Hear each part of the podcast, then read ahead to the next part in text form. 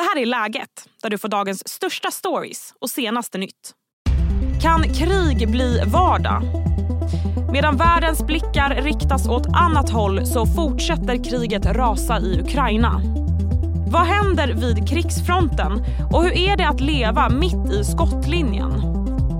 Dagens avsnitt handlar helt och hållet om Ukraina där det snart har gått två år sedan Rysslands fullskaliga invasion. Jag heter Sally Sjöberg. Först har jag med mig Joakim Paasikivi. Du är överstelöjtnant på Försvarshögskolan. Hej Joakim. Hejsan. Ja, men jag måste erkänna att jag varit lite ur loopen när det kommer till kriget i Ukraina. Men jag läste att det varit omfattande drönaranfall mot Kiev. Ja, häromdagen så var det det största med bara drönare. 75 stycken. Det, det, möjligen en kryssningsrobot också, men, men framförallt 75 stycken av den här ursprungligen iransk tillverkade modellen Shahed 131 eller 36. Eh, men det verkar kanske vara en som är rysktillverkad eh, nu. Alltså samma modell fast hemtillverkad. Och där den absoluta majoriteten, kanske 74 om man ska tro ukrainarna, har blivit nedskjutna på vägen mot Ukraina eller eh, på vägen mot Kiev eller över Kiev.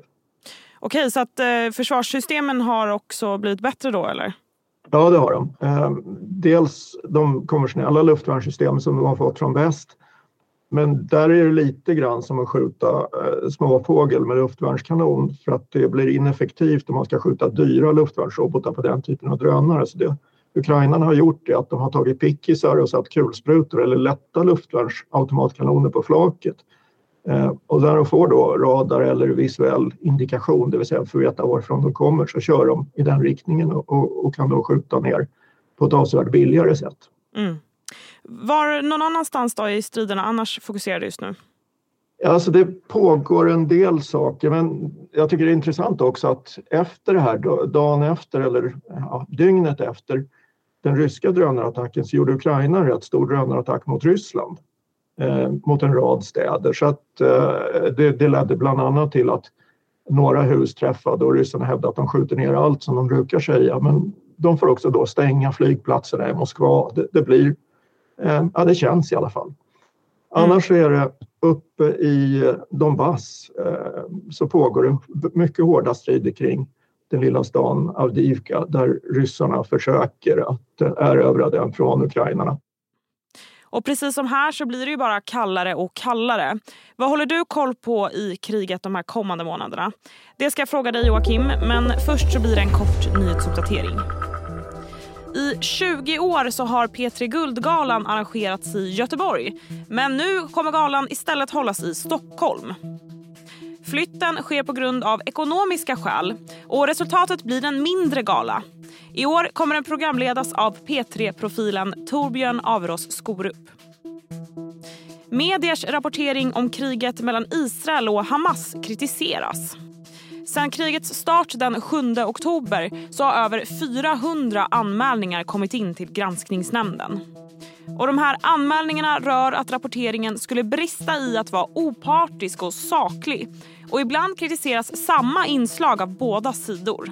Det rapporterar P1 Morgon. Nya Zeelands 15-åringar får röka igen. Den nya regeringen har nämligen slopat det tilltänkta rökförbudet för unga. Det var i december förra året som landet klubbade en ny lag för att fasa ut tobaksrökning. Tanken var ett förbud mot att sälja cigaretter till de som är födda efter 2008. Men den nya regeringen med premiärminister Christopher Luxon i spetsen slopar det tilltänkta förbudet helt och hållet. Och han förklarar det med en oro för att cigarettförsäljningen ska flytta till den svarta marknaden. Hej, Ulf Kristersson här. På många sätt är det en mörk tid vi lever i. Men nu tar vi ett stort steg för att göra Sverige till en tryggare och säkrare plats. Sverige är nu medlem i Nato. En för alla, alla för en. Har du också valt att bli egen? Då är det viktigt att skaffa en bra företagsförsäkring. Hos oss är alla småföretag stora och inga frågor för små. Swedeas företagsförsäkring är anpassad för mindre företag och täcker även sånt som din hemförsäkring inte täcker. Gå in på swedea.se företag och jämför själv.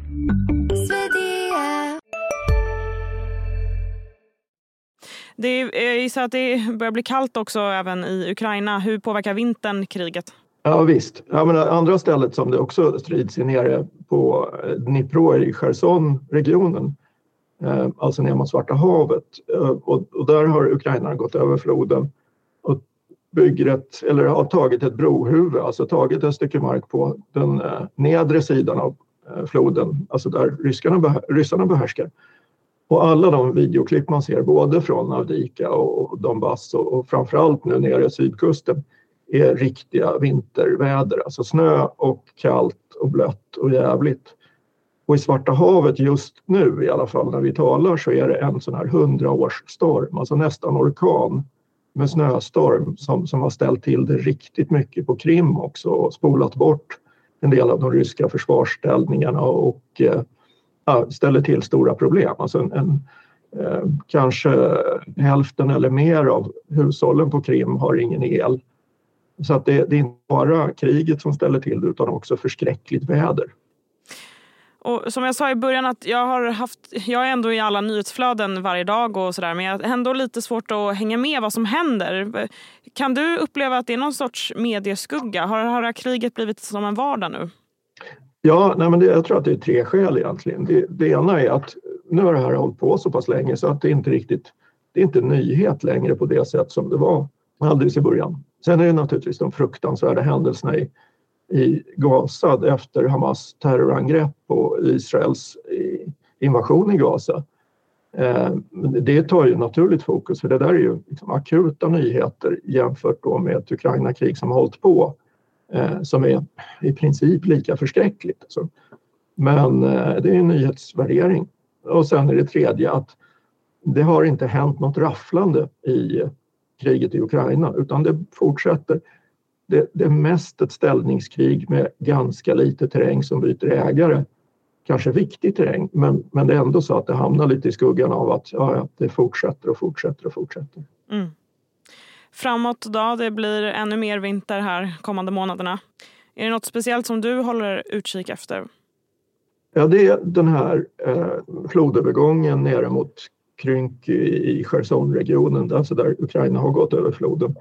För det är potentiellt en ny offensiv riktning. Eh, det vill säga att det, det, de har kört fast i allt väsentligt i den, det som var sommaroffensiven i, i Zaporizjzja i trakten av Roboterna. Det, det verkar gå jätte, jättelångsamt där.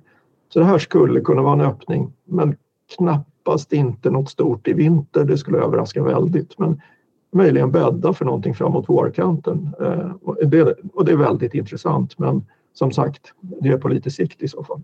Mm. Tack så mycket Joakim. Tack själv. Hur är det då att leva mitt i kriget? Expressens team reste till Ukraina för att ta reda på just det här. Det ska du snart få höra om, men först blir det fler nyheter. Elbilsbolaget Tesla stämmer den svenska staten genom Transportstyrelsen. Det skriver Dagens Industri. Orsaken till stämningen är att Tesla inte får några nya registreringsskyltar till sina nya bilar. Och bakgrunden i allt det här är ju IF Metalls strejk mot elbilsjätten. Strejken har inneburit att Postnord inte delat ut post till Tesla. Och Transportstyrelsen har sagt att ingen annan får göra det än just Postnord. Detta beslag av registreringsskyltar utgör en diskriminerande attack utan något som helst stöd i lag riktad mot Tesla. Det skriver bolaget enligt DI. Hej, Synoptik här. Hos oss får du hjälp med att ta hand om din ögonhälsa. Vår synundersökning kan vi upptäcka både synförändringar och tecken på vanliga ögonsjukdomar. Boka tid på synoptik.se. Ja, även om en del av världens blickar riktas åt annat håll just nu så pågår ju kriget i allra högsta grad för Ukrainas befolkning. Hur ser vardagen ut för Ukrainas kvinnor? Det här skildras i en ny reportageserie i Expressen. Jana bär någon annans barn för att hjälpa sina egna. Alaska drömmer om att dö en krigares död. Ludmilla överlevde tortyren i Putins skräckfängelse och lever nu för att berätta om det. Lilla Lisa, åtta år, bor med sin mamma i ruinerna av ett samhälle på fronten. Expressens reporter Anna Gullberg finns i studion. Du och fotograf Anna-Karin Nilsson reste runt i Ukraina tidigare i höstas för att berätta om just det här. Hej, Anna. Hej. Ja, men, du har ju mött väldigt många kvinnor med jättestarka berättelser. Vad, vad skulle du säga finns allra starkast kvar i dig? Jag har ju träffat kvinnor i alla åldrar. Jag tänker En av dem som verkligen berörde mig på djupet eh, var en liten åttaåring som eh, som bor i en frontstad i Ukraina. Eh, där bor hon för att hennes mamma vill vara nära hennes pappa. Och han strider där ute. Så de har alltså tagit sig till fronten bara för att vara nära pappa. Och eh, hon lever mitt i en ruin kan man säga. Hon är åtta år och hon ser ut som, ja, men som alla våra ungar gör i den där åldern med My Little Pony-tröja och rosa cykel. Och sen är hon bara i liksom aska och ruiner. Det drabbade mig otroligt mycket, alla de här barnen som får leva igenom det här. En del av dem, eftersom kriget har pågått så länge, eh, kommer ju kanske inte ha andra minnen än just det. Hur, hur berättar det här barnet du träffade om situationen hon lever i? Alltså hennes mamma försöker eh, dölja det här för henne. Eh, hon ser det ju såklart runt omkring sig men de brukar hitta på saker som att det regnar eller åskar väldigt mycket ute när kriget hörs. Det är den typen av, av verklighetsflykt som, som man får ägna sig åt.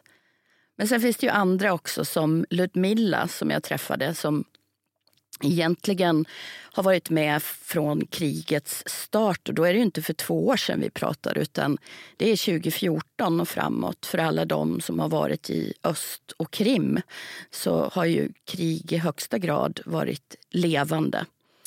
Och hon satt i ett sånt här eh, fängelse, ett av Putins de här annekteringslägren kan man väl kalla dem för. Hon satt i tre år och levde under... Ja, man kan knappt förstå att hon överlevde de här tre åren.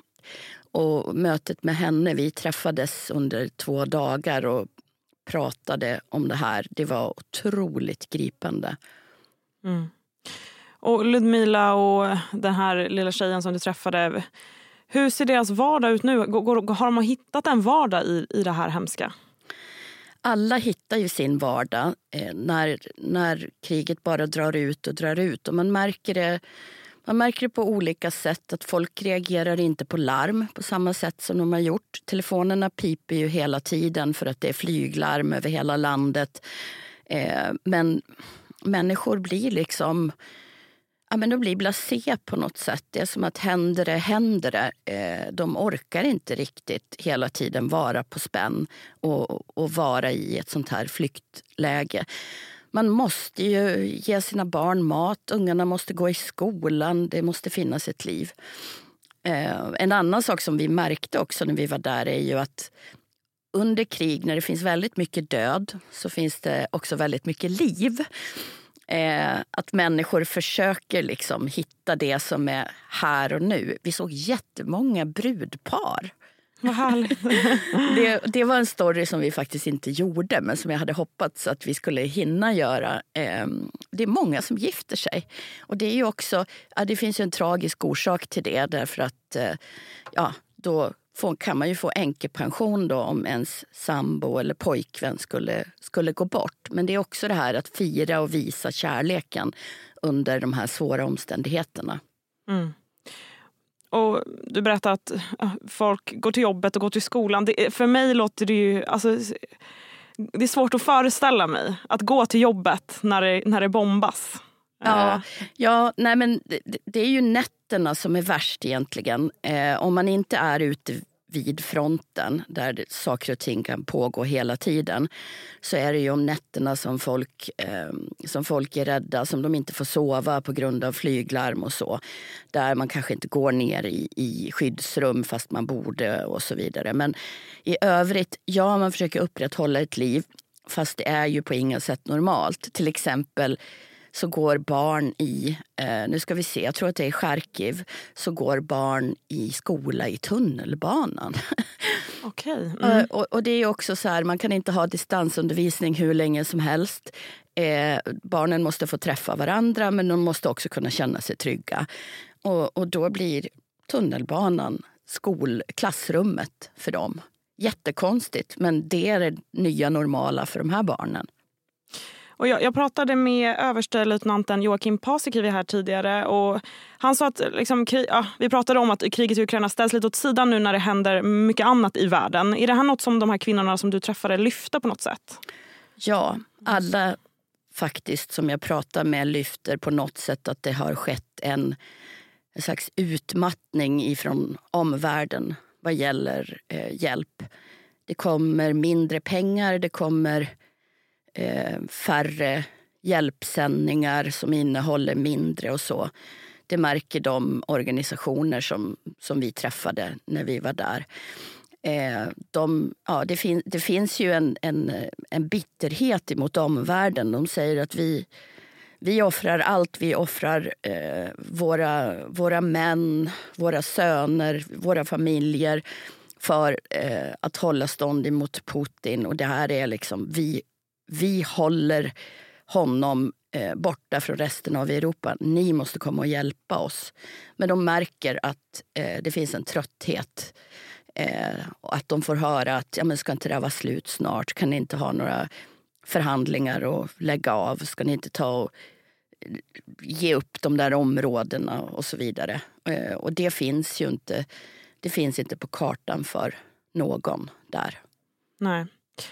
Och det här är ju jätte, jättemörkt men de, de kvinnor du mötte, finns det någon, har de någon, något, något ljus i hur de ser på framtiden?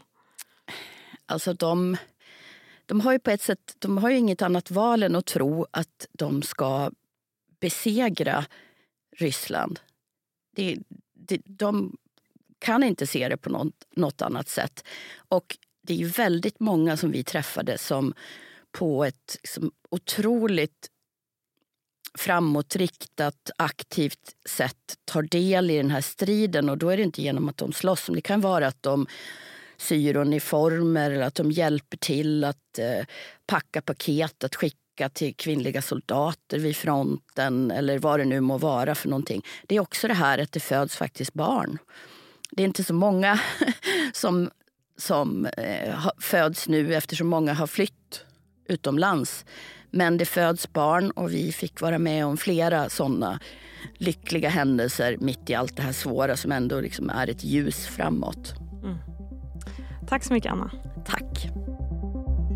Och där sätter vi punkt för idag. Läget kommer ju ut varje vardag så se till att du följer podden och sätt även på notiser så missar du inga avsnitt. Tack för att du har lyssnat.